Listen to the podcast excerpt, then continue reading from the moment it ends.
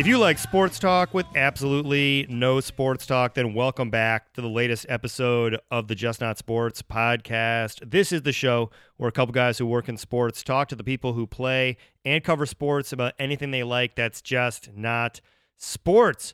And on today's show, we are going to be speaking with Jesse Washington of The Undefeated about his contributions and partnership with Coach John Thompson on his autobiography, I Came as a Shadow, and about the cultural impact of those iconic Georgetown Hoyas teams.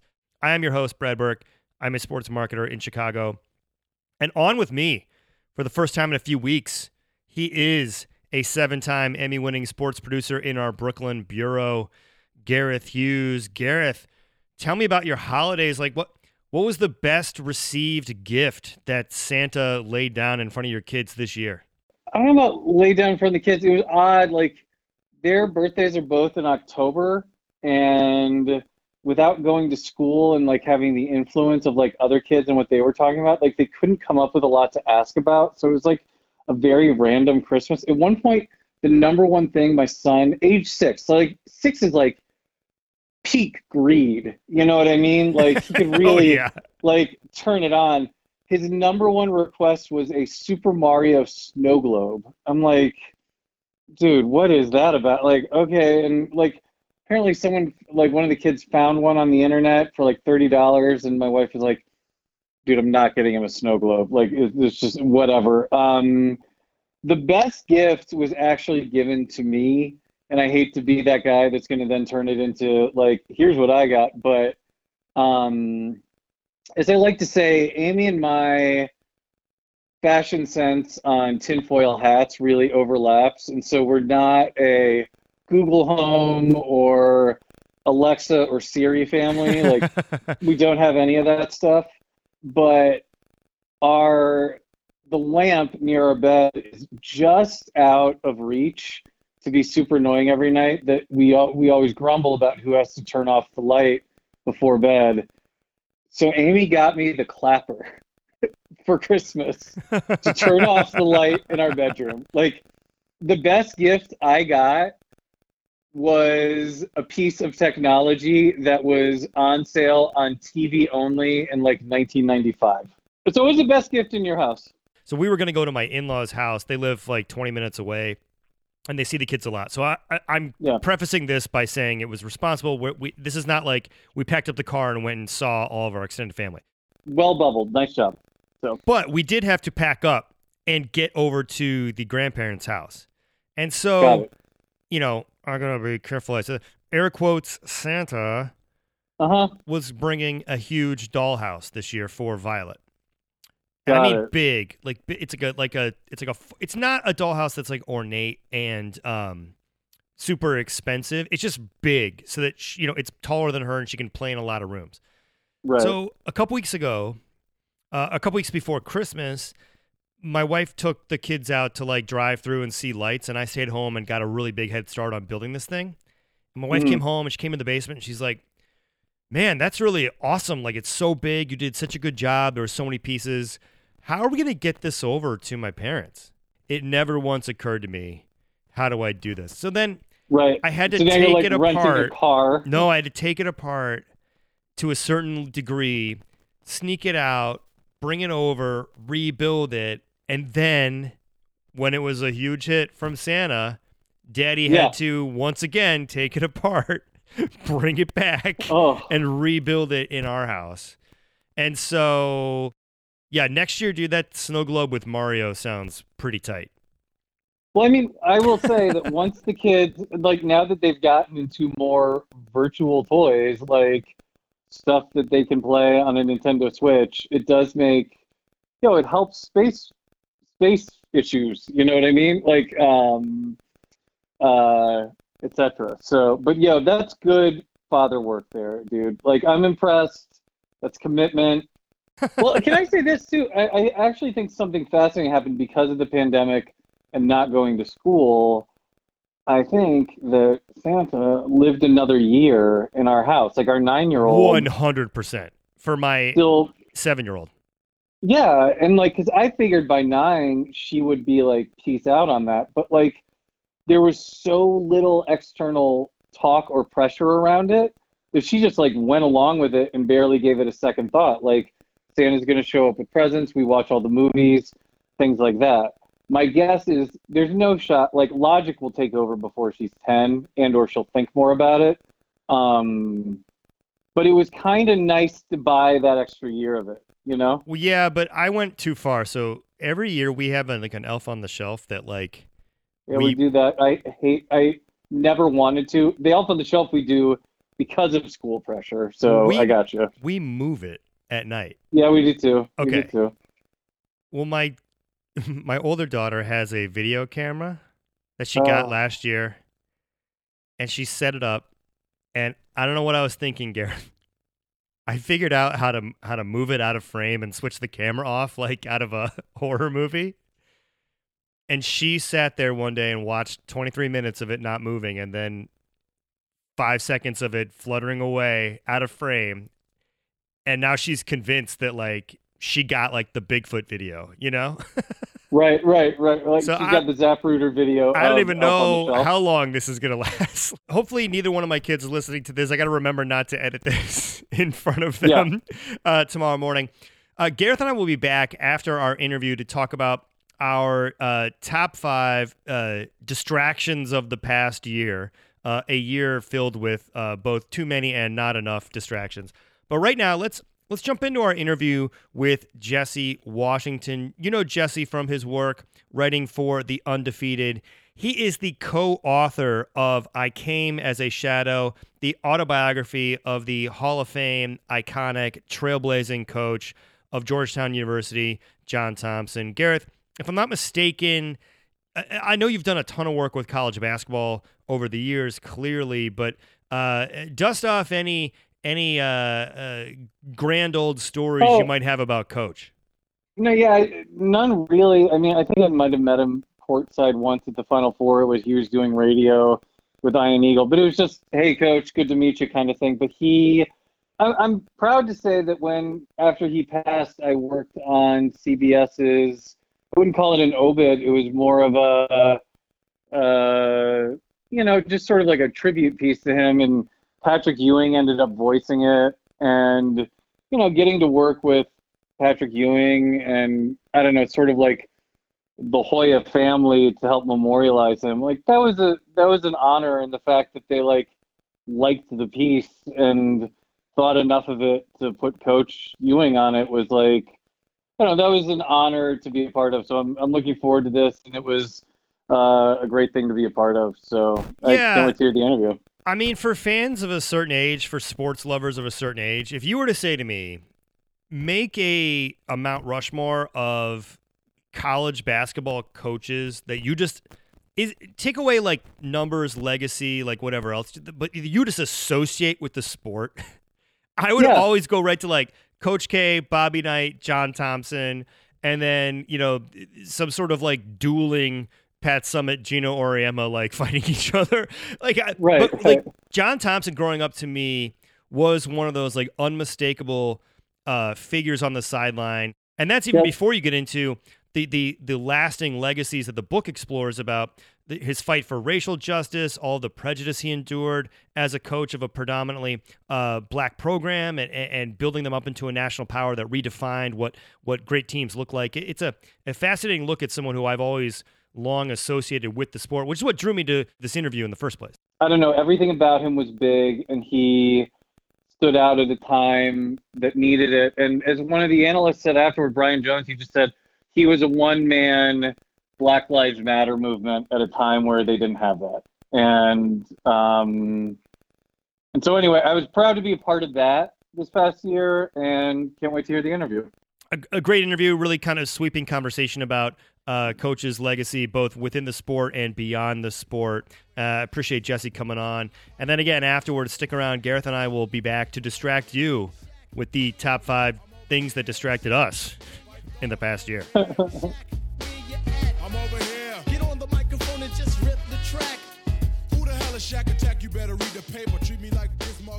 Look, uh, congrats on the book. Uh, not only getting a great reception, but it's truly outstanding. Um, and it touches on subject matter clearly that is just so uh, important right now.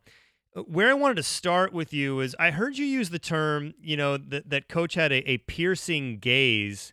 And I just wanted to know what what is it like to be on the other end of that? Because as someone who grew up watching him on TV and always kind of soaking in that presence, the intimacy of this experience, you and him together, had to have so many times where you could just you felt like you must have been living that the intensity that he naturally exuded, correct? That's very correct. And what does it feel like to be pierced by John Thompson's gaze? It depends on why he's piercing you, I think. if, if uh, sometimes it's of intensity and trying to get his point across. And that's a great feeling as a writer because he's at his most powerful and most emotional in those moments. Um, I did not have too many times when it was a piercing gaze of displeasure or disappointment. but when those happen, it feels like you let down your parent. You know what right. I mean? And um, I'm not ashamed to say that uh, at times I I, you know, when I was growing up, I aspired to play for Georgetown. And like 99.9% of all the other ball players, I wasn't good enough. but it, but writing the book at times, I felt like I was a Hoya, man. You know, I felt like I was on the team and, and I didn't want to let him down. So if I ever let him down, if he didn't like something I was writing or if I got something wrong and he would let me know, it just made me want to do better. Right. And, and I've heard you describe – you know the the and I I might be choosing my words incorrectly here, so I apologize. But almost sort of an audition phase where you know he he clearly wanted to tell his story. He's looking for the right collaborator, and you have to sit down with him and, and sort of um, you know get across your vision. Can you talk about you know th- that initial meeting and and just what it was like to to to try to uh, again get across w- what you wanted to do with this project? Well, yes, I can describe the initial meeting, although I didn't come in with a master plan. Um, I came in just wanting to let coach know who I was and that I thought that I would do a good job and then mm-hmm. figure out what he wanted to do. And as it turned out, he had an idea what he wanted to do, but he needed a structure for it. So that's where I came in. But the audition process went like this I came into his house, and it was himself, his daughter Tiffany, and his son John. And I wouldn't say that I got a hardcore grilling, but it was definitely a stiff questioning. says, you know, um, the questions were the on, and some of it came in a little uh, jousting and joking form, but you knew it was a little serious. Like, you know, Joe, you know, we're a Nike family. Why'd you wear Adidas? Uh, at one point, you know, I was wearing a somewhat casual but not informal clothes. And at one point, Coach Thompson said, Why did you dress like that to come here? He didn't say it was bad or good. He just said, Why did you dress like that? And that was one of the times when you get the piercing gaze. In that mm-hmm. case, it was the gaze of a teacher who had asked his student a question to see if he could, to see what the answer would be like. He did not pass judgment, but he was waiting to pass judgment on, um, on my response. And so I just said, hey, this is who I am. So I figured I should be upfront with it. um, and but one of the things that he asked me several times in the first meeting was, well, you haven't written a book like this before. So what makes you think you could do it now? And I said, well, you know, I'm in the business of writing these in depth articles for the Undefeated, which is my employer. And each one of those articles is about the same as a chapter. And I write those articles in about a week. My editor might be laughing at me now when I said I write them in a week, but yeah, no judgment. But, but you know, so so I know that I could write this book, and I know that I could write it well. And he insisted in that first meeting, this is not a book about basketball; it's about other things. And I think that that's where I got the job because I said, well, that's good because if it was just a book about basketball, then I wouldn't want to do it either. Um, so then after he chose me, though, there was still a trying out, a honeymoon period where it was clear if he didn't like the work that I was going to produce, that he would move on to somebody else. At one time, and I'll finish with this little story. At one time, um, I asked him what if he wanted me to give him the recordings, tape recordings of our conversations as I made them. And he thought about it for a minute and he said, Yeah, that's a good idea because, you know, I don't know if I'm going to have to get rid of you or not. uh, you know, you mentioned it's not a book about basketball, and, and, and that's for sure because you are getting such a, a glimpse at um, you know, an an era of American society and of someone who had a larger than life um, you know, personality kind of navigating through that. He also described himself as a teacher first before he was a coach. How was he able to retain that mindset even as he ascended to become, you know, one of the most famous coaching, you know, sports figures in America? Because the man just loved teaching. He loved interacting with young people in a teaching environment. He grew up around teachers. His mother was a teacher. Several of the most influential people in his life, two black women, were teachers. And so he had that embedded in him. And he loved to interact with, with young people in that way. So that's really how he maintained those values of education. Plus, he was at Georgetown University. So every day you walk around on campus, and, and if you're paying attention, you're like, this is a great university. Let me make sure that these young men can take advantage of it in the fullest way possible. Yeah. And, you know, I, and I was a child of the 80s and 90s. I was not old enough to, um, you know, remember him as a player, but it's you know it is illuminating to to be like, oh yeah, he was in the NBA. He played uh, on those famous Celtics teams. What do you think he took from um, from Bill Russell and from Red, in, in terms of you know th- those two figures that he had such proximity to? Um, how do you think they shaped uh, you know the the the coach and the and the mentor he would become? Oh man, in serious ways. But real quick about him being a player, you know, I'm a basketball junkie and I wasn't really familiar with his playing career yeah. at all myself. And when I went back and looked at the numbers, I was like, wait a minute, this guy averaged 26 and 16 in, in, as in college. He was right. all American. You know, like this guy could play. Um, he was, at, however, he was very, his attitude about playing behind Bill Russell was very interesting. He absolutely accepted playing behind him, but he was sort of still mad all these years later that he didn't get to play. And he said, I, he said, I never got in the blankety blank game. and then I looked right. on the internet. I said, Coach, the internet statistics say you played 10 minutes a game, average four or five points, four or five rebounds. He said, I don't care what the internet says. That's a damn lie. you know, but it was the best thing for him to get on the Celtics because Red Auerbach, you know, one of the greatest coaches of all time, he got to observe up close and personal. And as he said, hey, I had a lot of time to watch Red because I was always on the bench. Bill Russell never came out of the game. right. You know, so what he took from Red, you know, it's really fascinating how all of the things coach was criticized for being too controlling, being in charge, running everything about the team down to the tiniest detail. He got all that from Red Auerbach. Nobody had a problem when Red Auerbach did it. Mm-hmm. He got full he got his full court pressure defense from Red Auerbach. you know, things like that. It, full court man to man, that is. He actually learned full court zone press from a young, no name assistant when he was in high school. So that's what he took from Red. Red was in charge. As he says in his book, somebody was in charge and it wasn't us. Red ran everything, you know, so he definitely mm-hmm. got that from Red. Also from Red Auerbach, and this was a big surprise to me. Red was like his mentor when he was in high school. Red saw a promising young player and started taking him on these long drives up to Kutsher's Resort in the Catskills, which was like a basketball hotbed in the 50s. So Coach Thompson at age 15, 16, 17 years old would be on like an eight hour car ride alone with Red Auerbach, just soaking up all that knowledge and wisdom. So that's what he took away from Red. And then Bill Russell, I think what he really says in his book is that Bill's uncompromising blackness had a huge effect on him.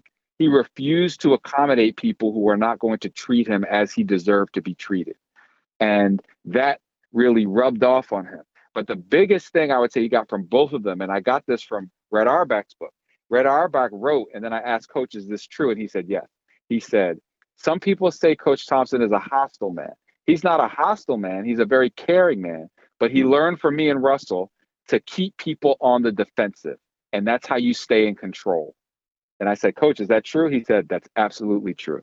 So those are the two, some of the things that he got from Red Auerbach and Russell. Yeah, it's fascinating. I mean, you mentioned that you know the things that that Red Auerbach was praised for, things that he would become criticized for, especially in the '80s as as their program you know was rising in stature. That whole notion of Hoya paranoia, it's so uncomfortable to talk about now because you could so see the uh, you know the the the the inherent racism that is there when when his and especially at a time when Bobby Knight is running rampant, when you know Jim Calhoun and other guys have just as contentious relationships with the media, it did seem like Coach Thompson was taking criticism all the time. How do you describe um, his attitude toward the way he was perceived? Uh, by a largely white establishment media at that time, and and eh, how he was able to clearly see and identify the hypocrisy in it all, and yet decided not to like play games or try to go out of his way to appease what was inherently an unfair system or or way of viewing him. Man, it was a very complicated situation that he was in, and he dealt with it in his typically multi-layered way. I mean his ability to analyze these things and respond on multiple levels was amazing. And I hope that comes through in the book. But long story short, in the moment, he couldn't succumb to it. He couldn't really engage with it. He tried his best to float above it, and he did. He just used it to bring his team together. But underneath it all, and I think if you read the book, you'll get a sense of I mean, this had to bother him. It had to be infuriating. Mm-hmm. You're being called a racist, and you are the one who is being treated in a racist way. Mm-hmm. I mean, come on, like, and and a lot of it was that it was the type of racism that folks who were exhibiting it would say, "What are you talking about? That's not racist." You know, I read every issue of Sports Illustrated when I was coming up, and I was a kid. You know, I was in my teens and, and and stuff like that, and I read all these articles. Oh, this is great. Sports Illustrated is the greatest magazine in the world. I went back and read what some of these people wrote about Coach Thompson and was appalled. The naked, just uh, racial aggression in these stories, taking cheap shots one story started out with these words, almost verbatim. Those noted scholars from Georgetown. oh, what the man. heck? What the heck is that? What right. is that? This is that's like, you know, and Sports Illustrated was the the the the monolithic, the the huge dominating force in sports media at the time. And as Coach Thompson says in the book, a lot of people fell in line behind what they were doing. So how did he deal with it? I think he he he took it, he took all the bullets for his team.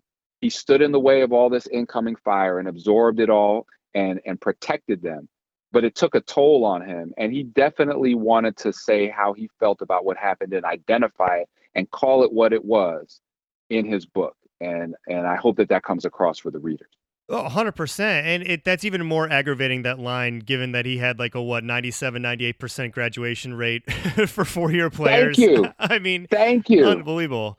Um, and, and, to that end, I, I, don't you think some of that was fueled too by this notion? Number one, he was recruiting uh, predominantly, uh, you know, bl- black players. Uh, but I think as you as you've noted, um, you know, look look at where he was recruiting. Look at the DC area, um, and also he was willing to, I think, see and he was able to not so much willing he was really able to see potential in people especially young black men who had been railroaded by the system i think allen iverson's story depicts this when you know the, the, the emotional scene he's he's making uh, at his hall of fame speech when he says you know coach thompson saved my life uh, how much do you do you do you put toward Coach Thompson's ability to recognize potential and then to hang with those players all the way through uh, their entire college experience?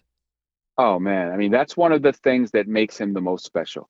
A lot of coaches were willing to bring in players who struggled academically if they could shoot and coach Thompson if they could shoot and play. And coach Thompson is very upfront about saying, "Hey man, I was trying to help people, but only the guys who could play ball and help me win games." You know, so a lot of coaches were willing to do that. Fewer coaches were willing to make sure that those kids were educated, to make sure that they graduated. A lot of coaches brought them in, won a couple games, and then if they graduated or not, they didn't really care. Coach Thompson cared. So his ability to do that, it was so special. And his players knew that.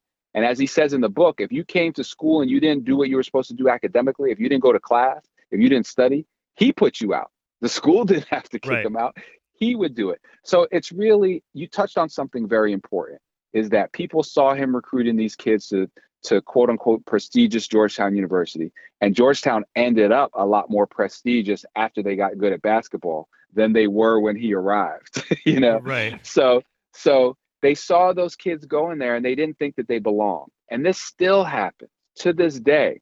People don't think that these athletes or black kids or black kids who are not athletes, they don't think that they belong at these schools because they may have a lower test score than somebody else. When as we anyone who's paying attention knows that the, the strongest predictor of your test scores as a student is income. And so poor kids are scoring lower on these tests, not because they're dumber, but because there is not an equal education in this com- in this country. And this is all what coach is saying in his book. He lays out a very powerful case for it. And you can see I'm emotional about it because I tell you what, quite honestly, I went to Yale University. I had a perfect grades in, in high school, great scores, the the president and captain of everything. And to this day, people tell me the only reason you got into Yale is because you're mm. black. Man. And so this part of the book was very emotional for me and I think for coach also. You know, people told coach the only reason he went to, to Providence is because he could play ball.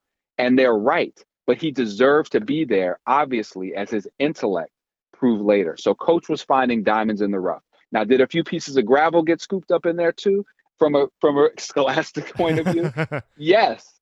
And if they weren't willing to be educated and do the work, kick them out. The last thing I'll say is that coach says in his book, what's the point of an educational institution if you're only educating people who are already well educated? Aren't right. we supposed to be here to try to help everybody? Isn't that what a university is? So um, I'll get off my soapbox now. Thanks for that. let me let me close with this the New York, New York Times called this a consequential book. I could not agree more, especially as you you talk about you know a story that I had uh, uh unfortunately just completely forgotten about. But you know when he's battling, um, I believe it's prop, Proposition 42, and he he's you know he engages in a in a, a one man boycott, uh, very high profile, very courageous stand. As you're seeing all the the activism of athletes uh, unfold this year. How much more consequential did his story, did everything that he had done during this time, and especially in carrying the torch of progressivism forward from you know the the outspoken athletes fighting for their place in a sport to hey I'm the one running the program I'm, I'm making a new template for what black men can do in sports how much uh, were you aware given all that happened this year of just how much we could learn from what coach Thompson's story has to say that's very perceptive of you to observe that. And you said setting a new template for what black men are in sports. And, you know, we've seen this resurgence of athlete activism now. And consciously and or unconsciously, there's a lot of emulation of what Coach Thompson said, what he did, and how he did it. You know, when the NBA uh, boycotted and shut down their league and the players refused to play, um, season after um, the death, the killing of Jacob Blake. Two days later, coach passed away. And it really made me think about him refusing to coach because of a discriminatory rule, a racial, racially discriminatory rule. And it made me think, and, and especially after reading what coach said in his introduction to the book about how proud he is of these young people uh, and their activism today, and these young athletes and how they're using their voice you know, it sort of made me think I'm glad coach got to see those guys boycott. And in some ways, he must be feeling, okay, my work is done here. This next generation is ready to take this torch from me and carry it forward. Well, congratulations on the book. Thank you so much for the time, um, and, and, wishing you nothing but um, you know health and and the best here during the holidays. And bring back the old Big East, huh? Absolutely. Come on. When the Big East was the Big East. Oh, know. I'll be watching YouTube clips all night. My wife's going to hate me for it.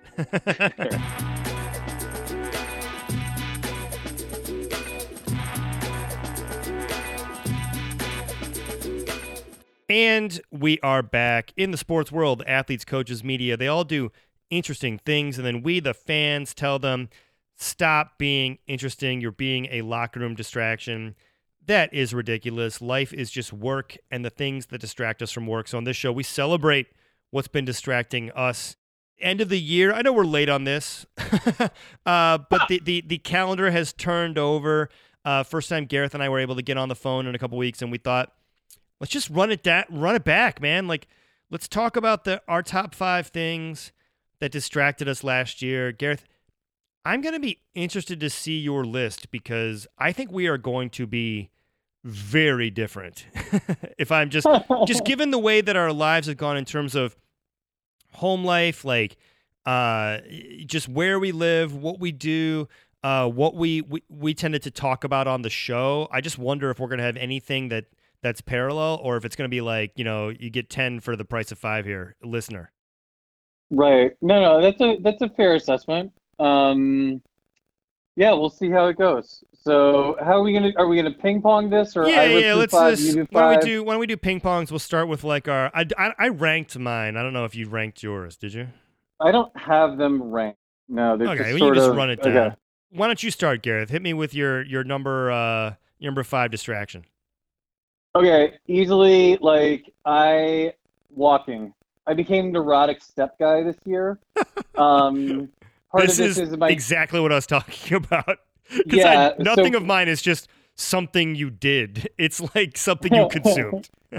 okay. Well, so like, but part of this is that like, uh, this is my dip into cancer corner for the distraction. Like, I could get into treatment or whatever, but like, the reality of it is, I was basically told the best exercise for you at this point that's not going to mess you up or mess with your treatment or anything like that would be walking. So I became super neurotic step guy, and even when my feet were hurting from side effects and things like that, I would still plow through, and I ended up averaging 11,174 steps a day for the past, for the year 2020. It was also like a safe way to get exercise, to be outdoors, always in a mask.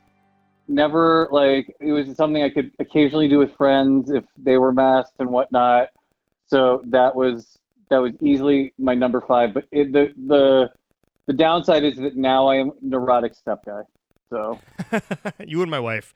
I don't even. Yeah. She she's like probably four times in my life got me one of those watches that like tracks all that, and every time I'm like, "Yo, send it back. Just give me the receipt. I'll I'll mail it back. I don't care. I'm not gonna wear this." yep. Okay. All right, my number five, So, similar, Gareth. In fact, um, you know, in terms of finding a, a, a way to mesh both physical and mental well being together in one activity. So I'm going to go with the obvious uh, Trolls World Tour. okay. Nice. How many times did you watch that? Gareth, that is the JV uh, question. The varsity level question to ask is not how lo- how much did you watch it. It's how many times did you buy it? Because if you Oh! remember, Trolls World Tour was the first shot fired against the uh, movie theater industry. I, I remember the kids were allowed. They bought it. It was one day I had to go in for like a long doctor's appointment, and so their reward was Trolls World Tour. So Well, yeah, twenty dollars to rent, or maybe twenty five. uh huh. You got it for two days. We'd watch it as many times as we could in those two days. This was like the early part of the pandemic. This is like pre pre summer, I think. Yeah, or maybe the very beginning of summer. And then it was like a week or two would pass, and the kids are getting antsy, and it's like, all right, I'm gonna get Trolls World Tour again. And then it was Yeah. like Charlie's birthday, and she wants to watch it again. I think I bought it three. I think I rented it three times for more than twenty bucks, and then bought it for another twenty bucks. wow. Nice so run the job, run the math on that. But like, if you compare that to like a trip to the theater with like real snacks there, although my wife would always sneak them in. Um, Dude, you know, it's can't not get that popcorn that way. It pay for the popcorn. It's so. I don't know, man. Trash movie theater popcorn is. I don't know. So worth it to me. But what I whatever. don't okay. it. I don't like. it, yeah. I don't like. I don't. It's too buttery, bro. Ah, the butter's the best part. Okay, got it. Okay. well, all right. Not endorsing. Look, it's been a hard year for the movie industry, for the the the people working on the front lines of the theater experience. No one is saying uh, scam them out of their popcorn money, and we do hope that eventually that can be yes, yes. opened safely again for everybody to enjoy. I, I, but Trolls World Tour got me through. I know it seems like a lot of money to waste on that, but it's just like you know, it, it- nothing probably said desperate parenting, desperate half-ass parenting more than the number of times I was willing to just be like. Sure, I'll just get myself something less for my birthday. Here's here's another pass at Trolls World Tour. Yeah, well, our movie, like, I mean, our movie like that that the kids got obsessed with, we never bought it more than once. So you went on that was Spies in Disguise. Like, they thought that is the funniest movie that's ever been made, and they adore it and love it. Um, but it is funny those those certain films in the I don't know, like streaming only era that have cut through. So I totally salute you on that. One of the most bonkers trailers ever. As halfway through they reveal he's a pigeon. right, right. Well, I mean, it's only topped by the fact that the marketing people did that for Terminator 2 as well, that they revealed that in the second Terminator, he was actually a good guy in the trailer. Yeah. So you can say a lot about James Cameron. He had every right to be pissed about that one. So. uh, okay, number four for you. Okay, number four, I'm going to do a little bit of a variation. Uh, not reading. Um, in 2019, I was like really, I was like, I'm going to read a ton. I'm going to read more than I have in years. And I really dedicated a lot to it. And I just, in 2020, I kind of just carried books around the house and would then sit down, read Twitter for five or 10 minutes, and do a crossword puzzle.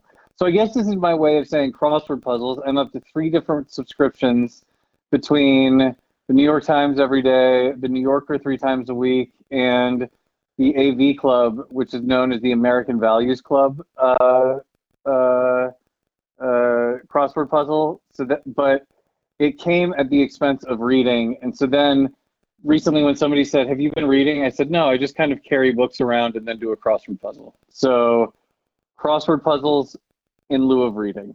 Yeah, you know, no, But, I'm going to shuffle you know. my thing around because I've got one on here that is sort of an in lieu of. Okay.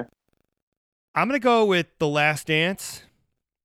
Hmm. Gareth, I believe this was the only television show I watched in this entire year. Like, I didn't finish any other seasons of any other show.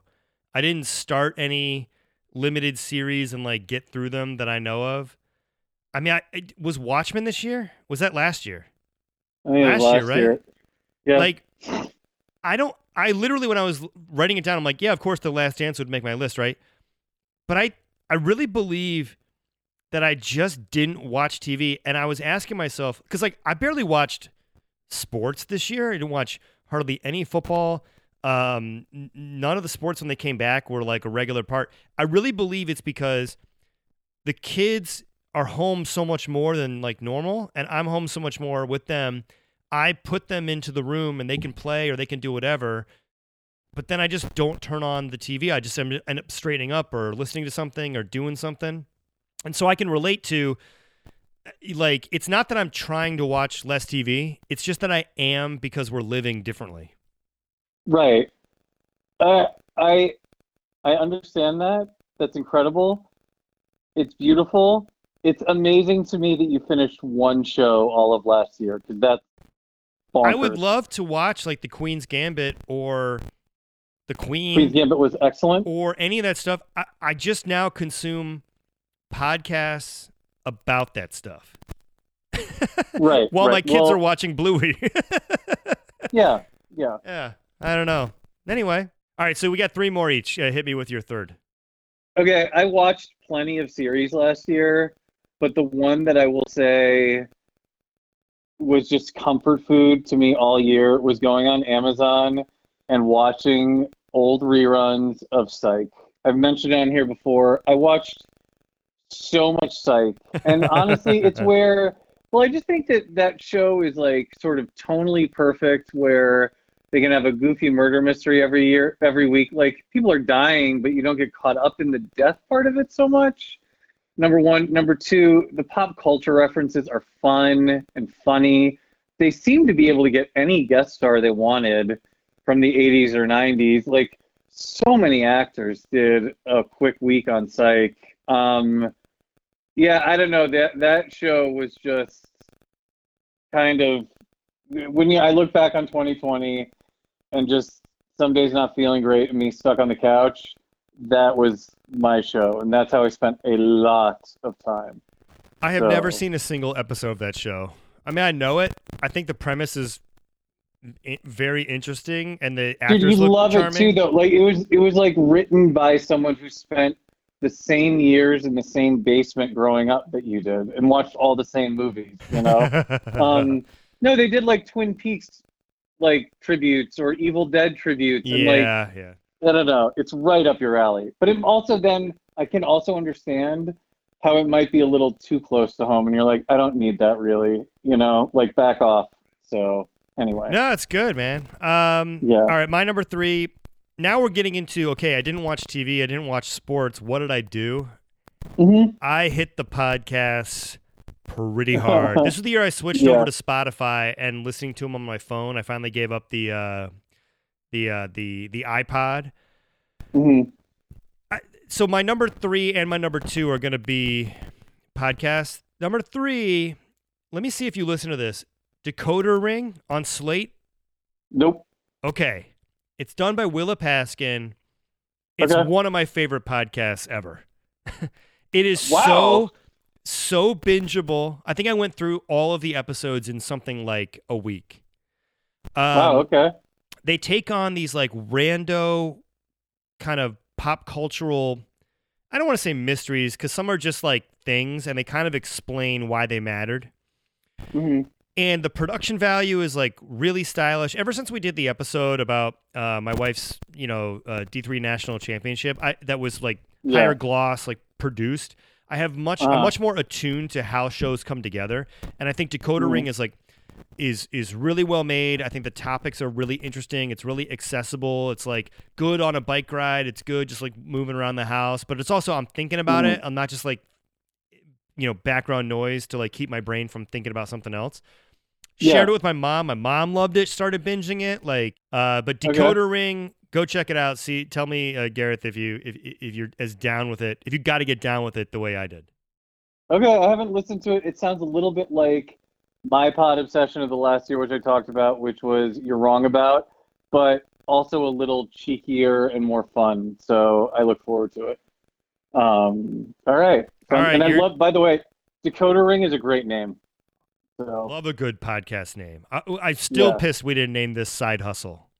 eh, it was a different era. All right, you're number two.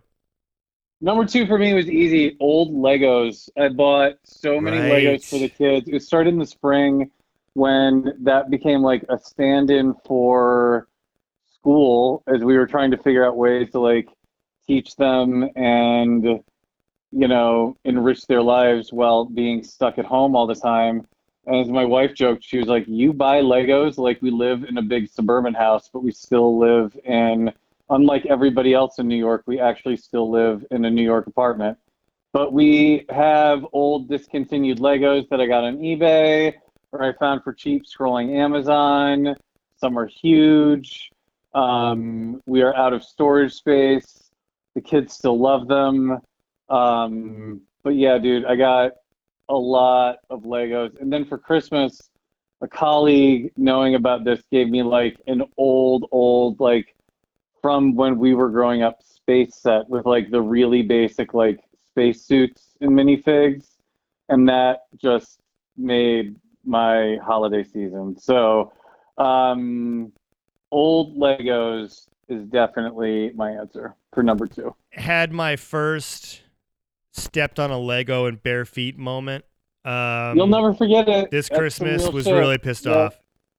yeah yeah And you're Sorry a barefoot guy. I'm a I'm a shoes in the house at No, all I'm, times I, guy. I've had to. Sh- I've switched to house shoes. too. Oh, yeah. So, yeah, um, it helps, but yeah, that's a terrible feeling. All right, my number two, another podcast, and Gareth, a podcast where I want to make an af- a formal apology.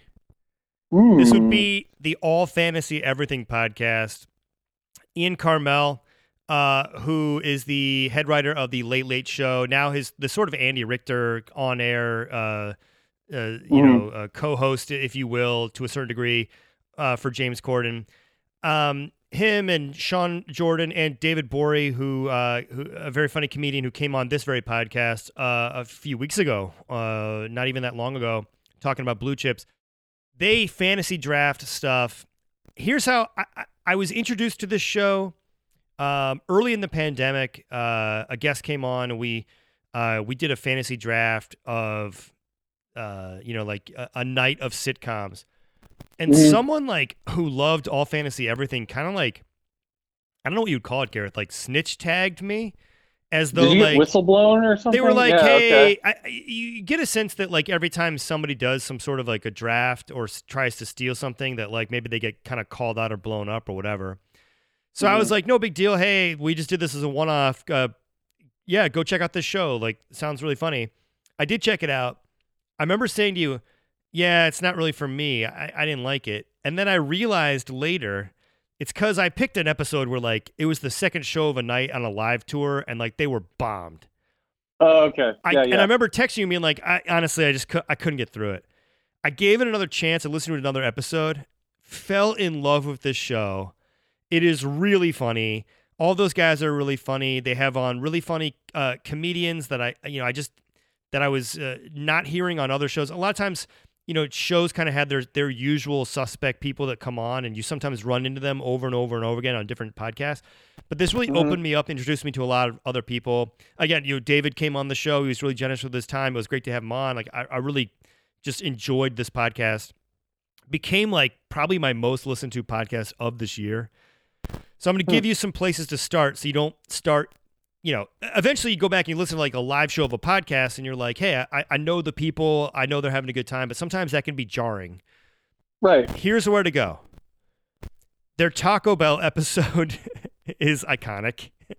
Okay. Their unconventional bangers song are uh, like songs that are like like Peter Cetera, "Glory of Love." You know, like like like, like that kind of stuff. Yeah, yeah. That was great. Their ad jingles, where every time they dropped, the, both the ad jingle and the um, TV theme songs, like every time they drop one, everyone just starts singing them, and it, be, it's it was like the joy that I needed in my life while I was doing something in the garage or yard work or whatever.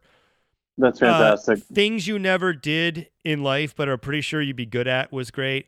And then one of my favorite podcasts ever, Words That Make You Sound Smarter. Very enjoyable.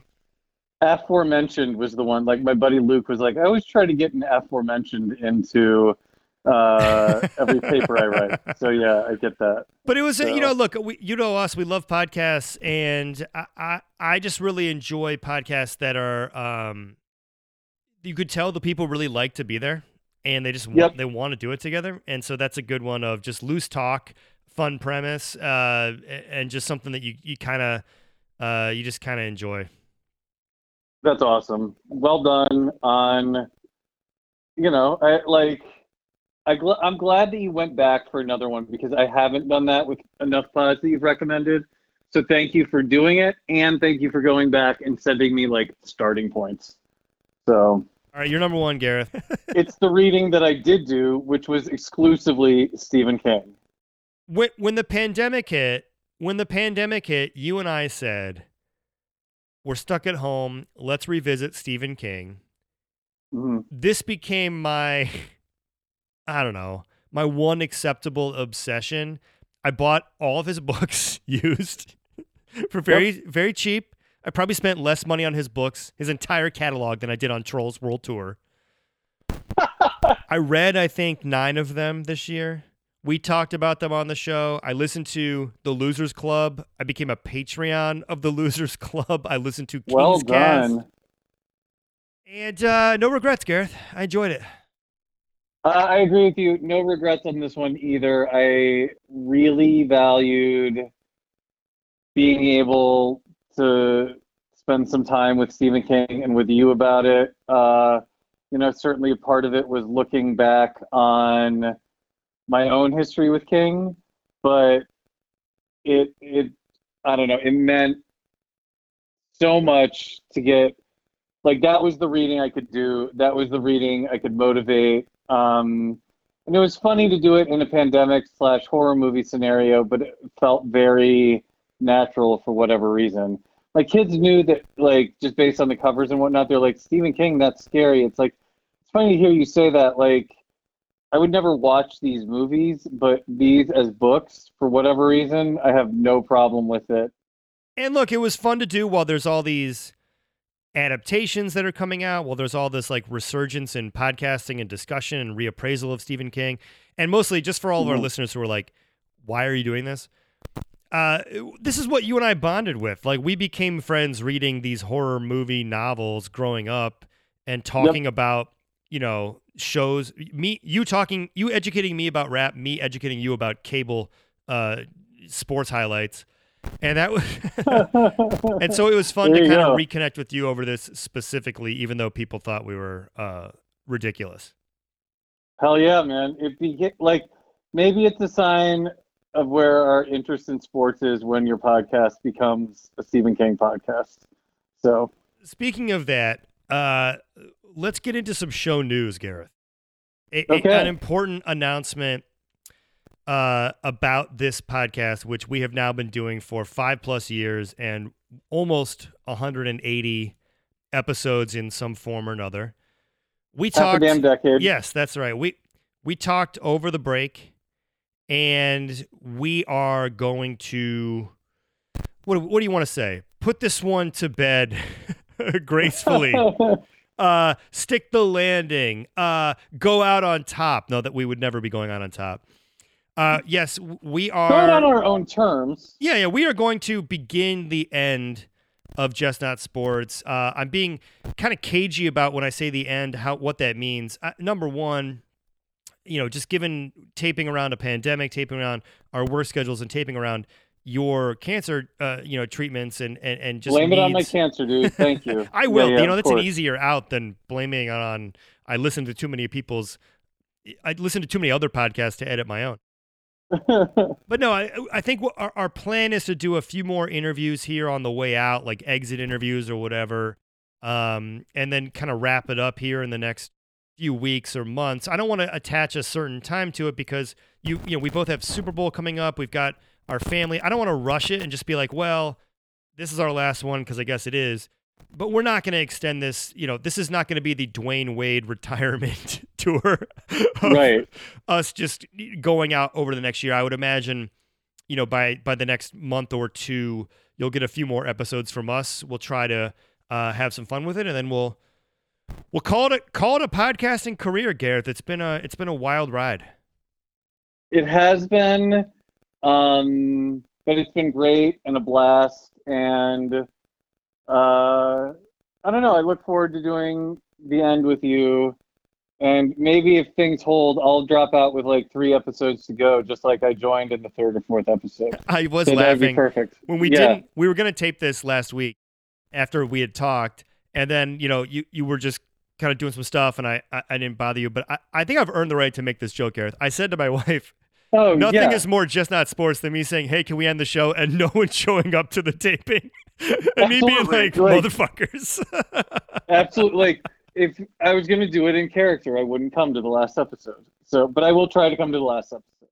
But, uh, Brad, I salute you for this idea and for making it happen. And I look forward to finishing strong if I show up. Yeah, if you show up. Uh, and look, speaking of uh, finishing strong, let's end this episode with some shout outs. Let's shout out Jesse Washington. Go check out I Came as a Shadow, uh, a book he co authored with John Thompson about the life of Coach Thompson and, uh, you know, the cultural significance uh, that he had on sports, beyond sports, as well as as those teams had. It was a it was a lot of fun to kind of uh, dive into that specific topic in a year that w- look what we said earlier in the year, Gareth. Uh, we're we're going to spend more time. We're going to make more of an effort to uh, to give a signal boost, however small uh, our show is, but to people that are trying to explore um, the people in sports who've been driving uncomfortable conversations around race and around um, you know uh, politics, and, and certainly Coach Thompson was one. So I appreciate Jesse